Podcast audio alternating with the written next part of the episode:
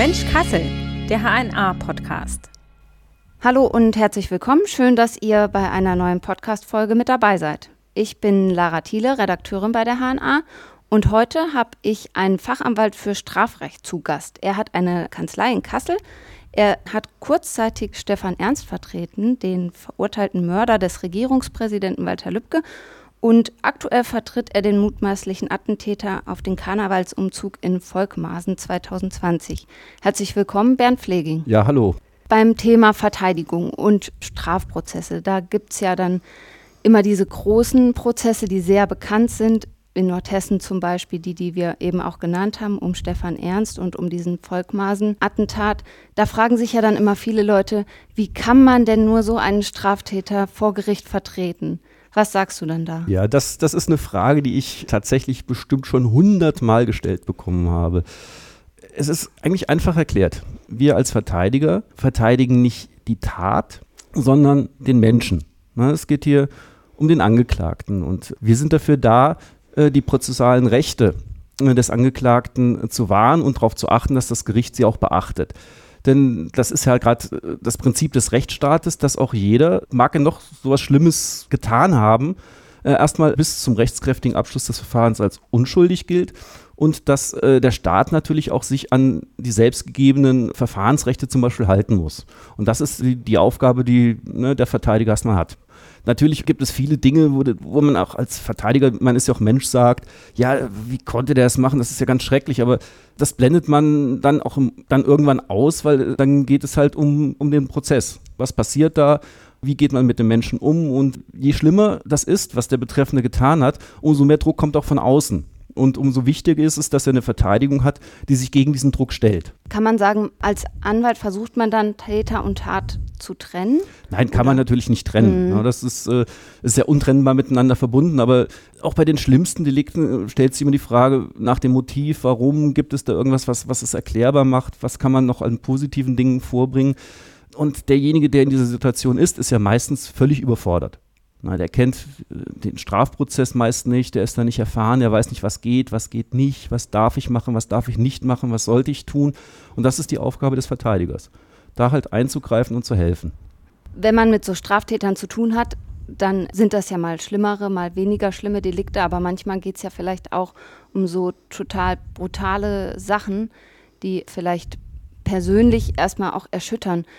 Hast du das Gefühl, dass Anwälte oder Anwältinnen, Verteidigerinnen, Verteidiger da auch ein Stück weit abstumpfen mit der Zeit? Nein, das, das ist kein Abstumpfen, sondern es ist einfach eine professionelle Herangehensweise. Das ist ja auch ein Arzt. Äh, stell dir vor, ein Attentäter läuft mit einer Maschinenpistole durch die Königsstraße und wird von der Polizei dann irgendwann gestoppt mit einem Schuss, äh, Steckschuss in den Bauch. Da kann der Arzt auch nicht sagen, den behandle ich jetzt nicht in, im Klinikum, äh, weil der hat das und das gemacht. Na, das ist einfach, da muss man sagen, okay, das ist jetzt mein Job und das mache ich jetzt.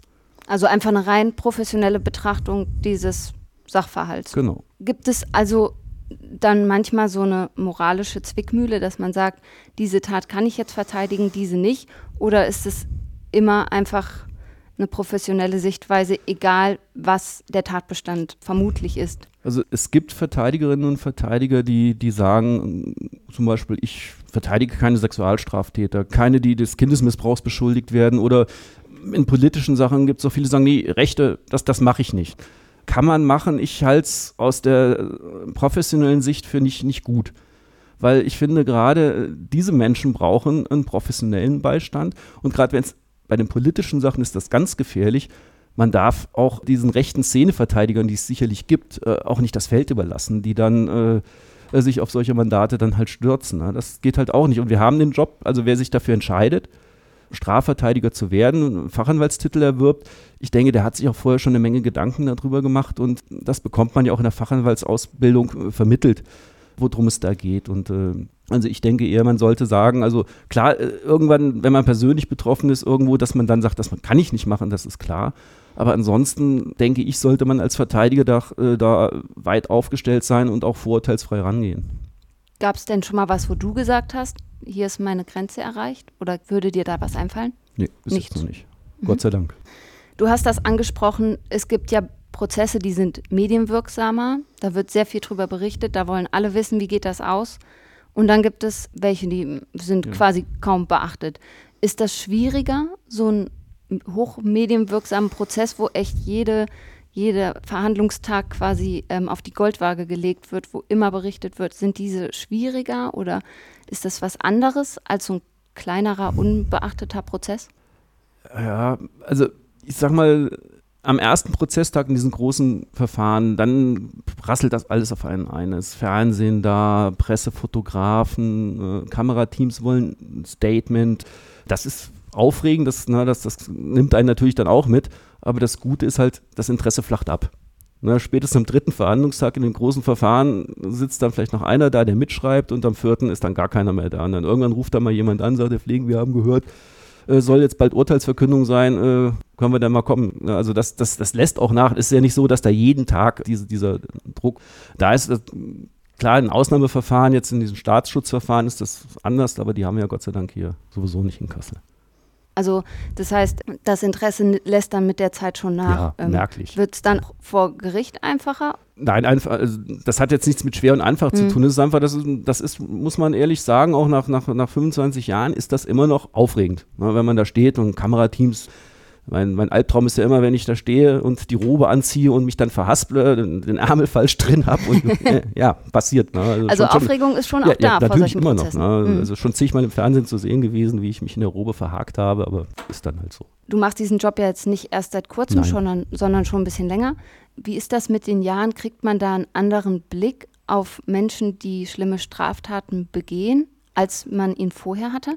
Ja, ich würde sagen, dass also, man wird ein bisschen gelassener und man hat ja dann schon so vieles mitbekommen. Also man, natürlich, es gibt immer Sachen, die man denkt, die gibt es nicht und die kommen dann doch irgendwann mal auf den Schreibtisch. Aber man entwickelt da auch eine gewisse Routine und äh, eine Gelassenheit bei diesen schlimmeren Straftaten. Aber das ist ja auch wichtig für die Mandanten, dass man, dass der, der Anwalt sich nicht aufregt und da irgendwie, auch was ist da Schlimmes passiert, sondern dass man einfach sachlich rangeht, sagt, komm, wir gucken uns jetzt die Akte an, wie sind die Ermittlungsergebnisse, was können wir machen, was geht noch. Da muss man einfach ruhig dran gehen. Gibt es da so ein Vertrauensverhältnis zu dem Mandanten oder der Mandantin? Muss das gegeben sein? Ja, also ohne, ohne Vertrauensverhältnis geht es nicht. Das ist wie beim Arzt, wenn, wenn ich da nicht das Gefühl habe, ich bin gut aufgehoben, dann gehe ich ja auch weg. Und das passiert beim Anwalt auch, das ist mir auch schon passiert. Dann sage ich aber gar kein Problem, na, dann, dann geht zu jemandem anders äh, weil wenn, wenn da keine Ebene ist und wenn man da nicht mehr, also wenn man da merkt, man kann nicht zusammenarbeiten, das ist mir auch schon gegangen, dass ich gesagt habe, hier, das geht nicht, wir finden, wir kommen, na, ich habe die und die äh, Sachen, die wir machen sollten und müssen und äh, du willst das halt jetzt nicht und du siehst das anders und dann sage ich, okay, dann ist das, äh, empfehle ich dir auch noch einen anderen Kollegen oder Kollegin, dass das passiert, aber das Vertrauen ist eigentlich das, das Wichtigste überhaupt. Und ist das schwierig manchmal? Also ja. bei schweren Straftätern, die ja vielleicht, also ich stelle mir das einfach unheimlich schwierig vor, zu jemandem, den man persönlich wahrscheinlich niemals mögen könnte, quasi, weil er sowas Schlimmes gemacht hat, ja.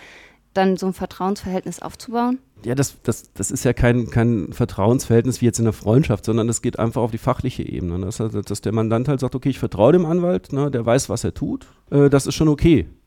Ja, und genauso muss ich dem Mandanten halt vertrauen, dass er halt mit mir halt auch zusammenarbeitet und äh, naja, seine Impulse einbringt, aber meine auch wahrnimmt. Und wenn das nicht geht, dann kann man nicht zusammenarbeiten. Das ist auch in gewisser Weise Zusammenarbeiten in der Verteidigung. Und der, der Mandant oder die Mandantin muss quasi auch ehrlich sein. Das kommt auf das Verfahren an es gibt ja auch Verfahren, wo die Beweislage nach Aktenlage nicht so richtig gut ist. Da wäre es fatal, wenn ich dem Mandanten oder die Mandantin, gibt es ja auch frage, ja, wie war es denn wirklich? Und dann sagt die mir, ich habe es gemacht. Und dann sage ich, aber nach der Aktenlage kannst du es doch gar nicht, ne, wäre es doch gar nicht nachweisbar. Dann ist man ja schon da irgendwo in der Zwickmühle. Ne? Mhm.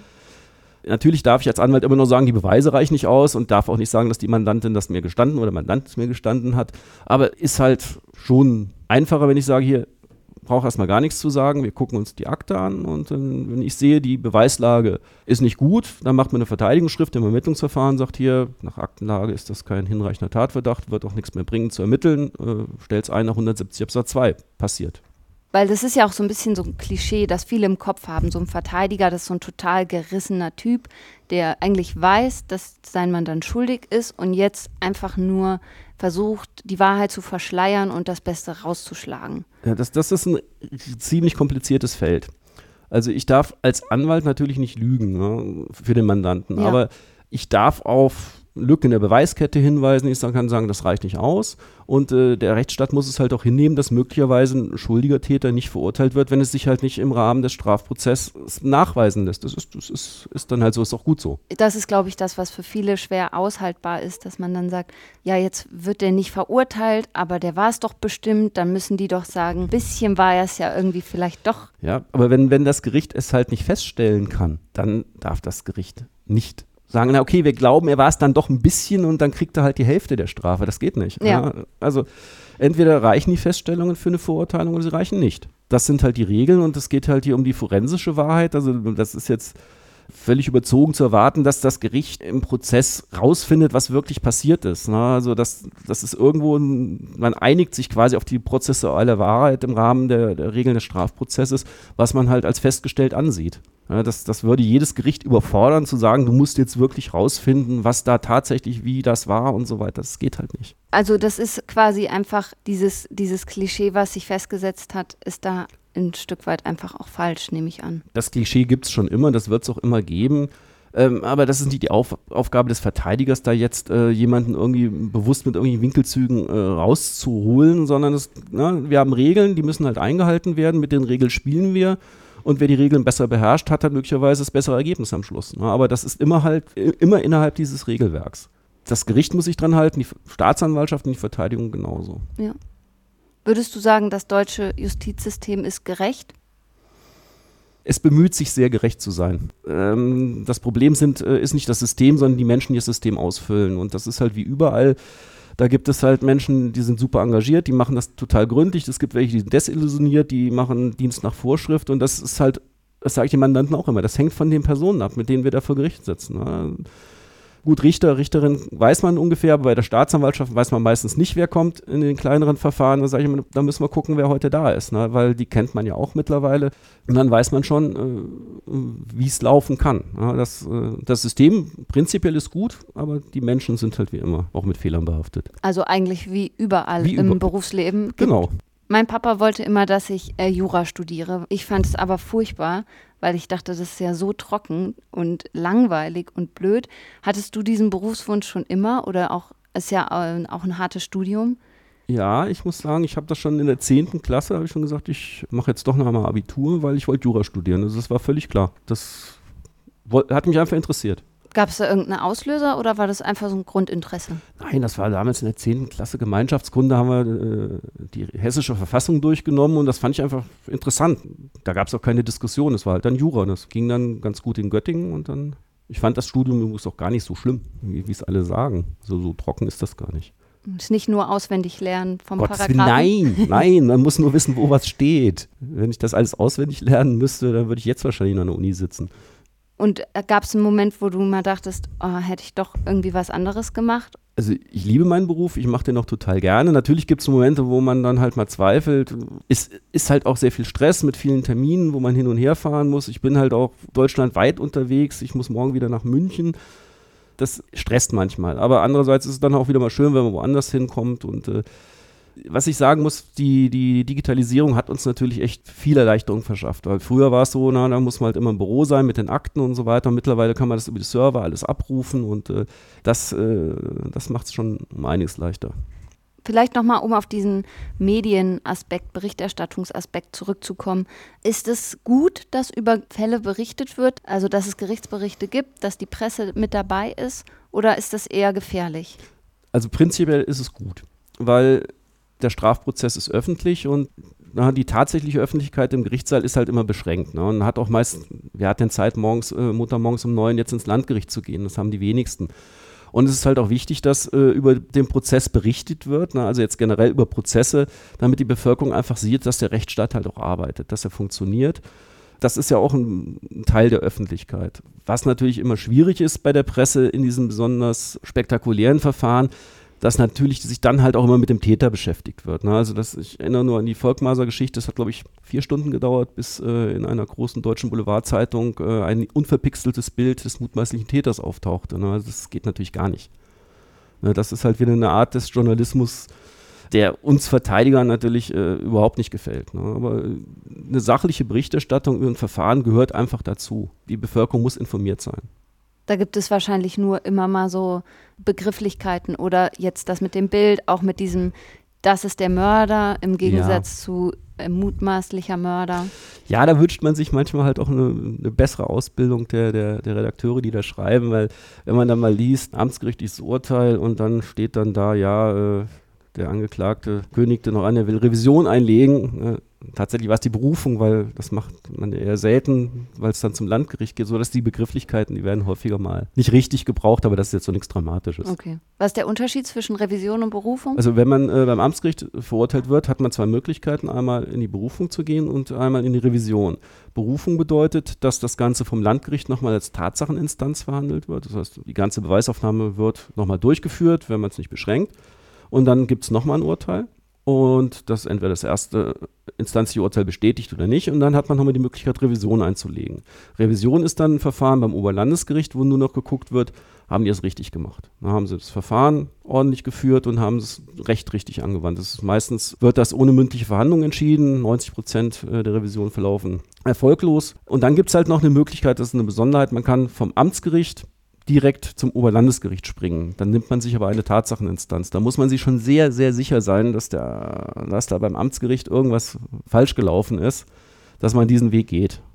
Und beim Landgericht ist es so, wenn, wenn ich da erstinstanzlich verurteilt werde, äh, habe ich nur noch die Möglichkeit, Revision zum Bundesgerichtshof einzulegen. Und das ist auch der Grund, warum die, die landgerichtlichen Verfahren meistens über mehrere Verhandlungstage gehen, weil es nur diese eine Tatsacheninstanz gibt und man da halt den Sachverhalt sehr, sehr umfassend aufklären muss. Okay. Wie ist das als, als Verteidiger? Versuchst du Fälle zu bekommen, die viel Aufsehen erregen, die vielleicht auch groß in der Presse landen? Oder ist die Entscheidung, welche Verteidigung man annimmt, da aus anderen Gesichtspunkten? Nein, also die, die, die, die, Fälle sucht man ja nicht. Die Mandanten kommen zu einem. Ne? Das ist von Zufällen wieder abhängig, wer, wer da wann kommt. Und man, man, klar, wenn so ein Fall kommt, dann nimmt man ihn, aber ich kann ihn ja nicht bewusst nicht suchen. Ich kann ja nicht ins Gefängnis gehen und sagen, Tag, Herr so und so, ich habe gelesen, Sie haben das und das gemacht, ich würde Sie gerne mal verteidigen. Das, das geht nicht. Ne? Das ist standeswidrig und das ist faktisch auch gar nicht umsetzbar. Also da müssen die Leute schon selber sagen, okay, ich will zu dem und dem Anwalt. Das meiste Bild, das viele als erstes so vom Gericht und Prozessverhandlungen haben, sind ja diese Fernsehsendungen, die irgendwie im ähm, Nachmitt Vormittags-Nachmittagsprogramm laufen, ist das eine realistische Darstellung von, wie es vor Gericht abläuft? Ganz einfach, nein. Das sind ja diese Barbara Salisch und Co. Das war, war das nicht in den 90ern oder Anfang der 2000er, ja, ja. wo das so groß war? Da war es sehr beliebt, genau. Ja, ja, das ist äh, immer schön zu sehen, wie sich so das Privatfernsehen das Gericht, äh, äh, den Gerichtsalltag so vorstellt. Aber das ist völliger Humbug. Also das, so, so geht es nicht. Also dass da jemand reinläuft, der Vorsitzende, ich habe hier noch äh, neuen Beweis und das dann äh, präsentiert und dann plötzlich äh, Freispruch kommt, das, so geht es nicht. Okay, also das sollte man nicht als... Nein, nein, nein. Also das geht weitaus ernsthafter und, äh, und auch sachlicher zu bei uns. Wie ist das im privaten Umfeld? Wenn du jetzt in der Presse bist, das sehen ja vielleicht auch Freunde, Familie, wird man dann darauf angesprochen? Äh, eher seltener, eher seltener. Also die wollen dann nicht wissen, wie, wie ist das denn so und Ja, die kennen mich ja auch schon so? länger, die wissen ja, was ich tue. Ne? Ich, ich, kann denen ja auch nichts sagen. Also ich darf ja nicht sagen, dass so läuft's, das hat er mir gesagt und äh, das geht halt auch nicht. Ja, klar. Wenn man teilweise mit Schwerverbrechern, mit, mit Mördern Kontakt hat oder die verteidigt oder dann vielleicht auch, kommt ja auch vor, dass ein Verteidiger mal wechselt, dass mhm. sich der Angeklagte oder die Angeklagte doch nochmal einen anderen Verteidiger nimmt. Gab es da oder gibt es da bei dir Angst, dass man auch mal bedroht wird oder ist es sogar schon vorgekommen? Also bis jetzt ist das noch nicht vorgekommen. Und äh, ich glaube, da, also bis jetzt hatte ich noch kein, kein Mandat, wo ich da wirklich äh, irgendwie Angst empfunden habe. Und auch nicht in der anderen Seite, also dass man sagt, der wurde vielleicht oder eine Person wurde vielleicht freigesprochen und dann kommt quasi die Opferseite und ist dann quasi unzufrieden? Ja, aber unzufriedene Menschen fangen ja nicht sofort an, äh, den anderen zu bedrohen, der ihrer Meinung nach dafür verantwortlich ist. Ne? Also, das ist ja Gott sei Dank nicht so bei uns. Okay. Gibt es drei Fälle oder drei Mandanten, die dir besonders in Erinnerung geblieben sind, wo du sagst, das war echt total bewegend oder ja. kurios? Also äh, das Kurioseste, was ich jemals hatte, das waren wie viel, wie viel Kilo waren es? Ich glaube, es waren 1250 Kilogramm Kokain. Oh. Ja, die hier in Kassel in der Nordstadt in einer Halle gelagert wurden. Und das Ganze war von Anfang an vom Hessischen Landeskriminalamt inszeniert gewesen. Die haben dann, äh, ist immer abgestritten worden, aber es ist wohl so gewesen, dass in Kolumbien irgendwelche V-Leute rumgelaufen sind, die dann äh, bei den ganzen äh, Drogenbauern dann gesammelt haben. Und dann gab es erstmal Probelieferungen mit containerweisen Melonen. Ne, und wollten die gucken, ob der durch den Zoll kommt. Und dann später haben sie das Zeug dann halt in Melonen versteckt hier äh, angeliefert. Und dann hat das Hessische Landeskriminalamt auch noch den Leuten, In Melonen war das ja, Kokain. ja, Oh. denen, die äh, hier in Kassel dann fürs Verteilen zuständig waren, denen haben die noch Telefone besorgt, die natürlich sofort abgehört wurden, haben den Wohnungen angemietet und dann haben die sich da hingesetzt und haben quasi die, die ganzen Aufkäufer dann auf der Autobahn abgefischt und das Geld einkassiert. Also das war also ganz, ganz, ganz dubios und das Verfahren ist auch mit relativ milden Strafen ausgegangen. Halt wegen dieser äh, Tatprovokation, die da drin steckte. Also das war so eines der bemerkenswertesten Verfahren, das aber schon ewig her, ich weiß gar nicht mehr, wann das war. Und noch ein, noch ein weiterer Fall oder Mandant, der in Erinnerung geblieben ist? Ja, ich hatte mal äh, auch einen relativ spektakulären Nebenklagefall. Das war äh, dieser Sklavenmordfall, wo der Täter er- in der ersten Instanz eigentlich relativ milde wegen irgendwie, ich weiß gar nicht mehr, wegen was verurteilt wurde. Und dann sind wir in Revision gegangen und dann hat der Bundesgerichtshof sogar eine Hauptverhandlung gemacht und hat die Sache dann aufgehoben, zurückverwiesen und dann äh, gab es im nächsten äh, Durchgang eine Verurteilung wegen Mordes. Und was, was ist das für ein Gefühl, wenn dann so ein Prozess nochmal aufgerollt wird und du dann Also doch erfolgreich bist? Ja gut, das ist natürlich so eine Revision erfolgreich vom Bundesgerichtshof durchzubringen und das halt auch in der mündlichen Verhandlung, das ist schon, schon gut. Das ist schon ein gutes Gefühl, weil das ist sehr selten und äh, vom Bundesgerichtshof zu verhandeln ist auch mega selten, also dahin zu kommen als, als Verteidiger, das passiert einem zwei, dreimal und da halt den, den Schlussvortrag zu halten äh, gegenüber den Vertretern der, der Generalbundesanwaltschaft, das war schon, das war schon aufregend. Glaube ich. Ja, super. Vielen Dank, Okay. dass du heute da warst. War sehr interessant. Und ja, liebe Hörerinnen und Hörer, wenn euch dieser Podcast gefallen hat, dann abonniert uns. Und wenn ihr Rückfragen habt oder Kritik, Anmerkungen, Lob, schreibt uns einfach an digitalteam.hna.de. Vielen Dank fürs Zuhören bei Mensch Kassel und bis bald.